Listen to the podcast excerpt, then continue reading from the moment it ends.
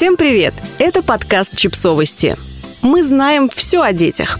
Рубрика «Личные истории. Выбраться из хлама». Текст подготовлен изданием «Наши дети». Преддверии Нового года многие из нас спешат завершить дела, которые не хочется переносить в будущий год. Пусть он начнется с чистого листа, любим говорить мы, хотя понимаем, что просто можем не справиться, если к делам, которым точно суждено появиться, добавятся еще и те, которые мы перенесли с собой из прошлого. Одно из таких дел – расхламление – становится особенно актуальным, если в семье есть дети. Ведь дети, стоит им стать трехлетками, тут же становятся сентиментальными плюшкиными и спонтанными коллекционерами.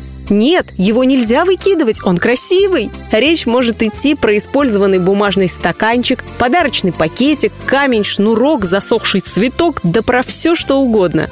У меня детей трое. И каждый, когда я пытаюсь вынести из дома хлам, которым они заполнили э, под кровати, тумбочки, комоды, поверхности столов, подоконников, ящики для игрушек и карманы курток, комбинезонов, джинсов и толстовок, я сталкиваюсь с возмущением. Ты что? Это же туфля Барби! Вторая потерялась, но это очень красиво, я хочу ее сохранить на память.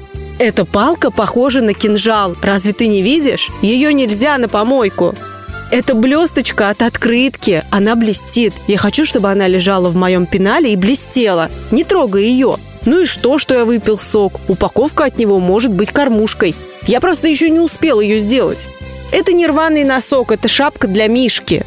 Да, я много раз читал этот журнал, но вдруг я захочу еще раз прочитать, а ты его выбросила. Это моя старая зубная щетка, я рисую ею снег вместо кисточки. Как многие мамы, я навожу порядок в детских комнатах тогда, когда дети находятся в школе и в детском саду. Выношу на помойку огромные мешки всевозможной ерунды – Ерунда рассыпается, липнет, рвет мусорные пакеты, об нее можно уколоться или порезаться, дотронуться и завизжать от неожиданности. Короче, ерунда есть на любой вкус. Но ее главное свойство – заполнять пространство сразу, как оно освободилось. Вроде и выбросила ты тонну исписанной и разрисованной бумаги, а смотришь на следующий день бумага снова на месте. Перебрала карандаши и фломастеры, отправив все сломанные в мусорку. Что ж, видимо, эти десятки обрубков ты просто не заметила собрала с пола все растерянные детали от киндеров и навсегда избавилась от них, что ж тогда подавляешь в себе нехорошее слово, наступив на очередную острую пластмасску?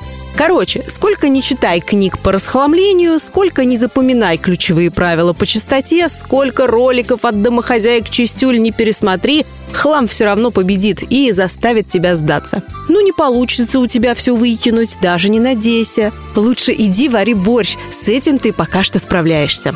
Я пыталась говорить с детьми, что им и самим будет приятнее, если ненужная мелочь из их комнат исчезнет. Но они не поверили мне.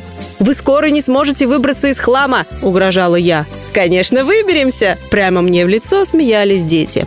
И чтобы доказать, что я не преувеличиваю, я объявила, в этом году на елке не будет ни одной елочной игрушки. Будем украшать только безделушками, над которыми вы так трясетесь. Итак, я первая. Я натянула старую варежку на макушку нашей полутораметровой елки, которая за какой-то час полностью скрылась за надгрызанными ластиками, бамперами и мигалками от игрушечных машинок, оторванными кукольными конечностями, брелоками, наклейками, фантиками, ленточками, крошечными плюшевыми игрушками без ушей и глаз, крышками от бутылок и прочей красотой. Дети замерли перед елкой, оценивая результат. Я ждала, что вот-вот они скажут «Мамочка, это ужасно! Давай мы все выбросим и нарядим елку как надо, чтобы было красиво и празднично». Но тут сын выдал восхищенное «Круто вышло!» А дочь добавила, «Мама, почему мы раньше так елку не наряжали? Давай теперь всегда наряжать только так». Подписывайтесь на подкаст, ставьте лайки и оставляйте комментарии. Ссылки на источники в описании к подкасту. До встречи!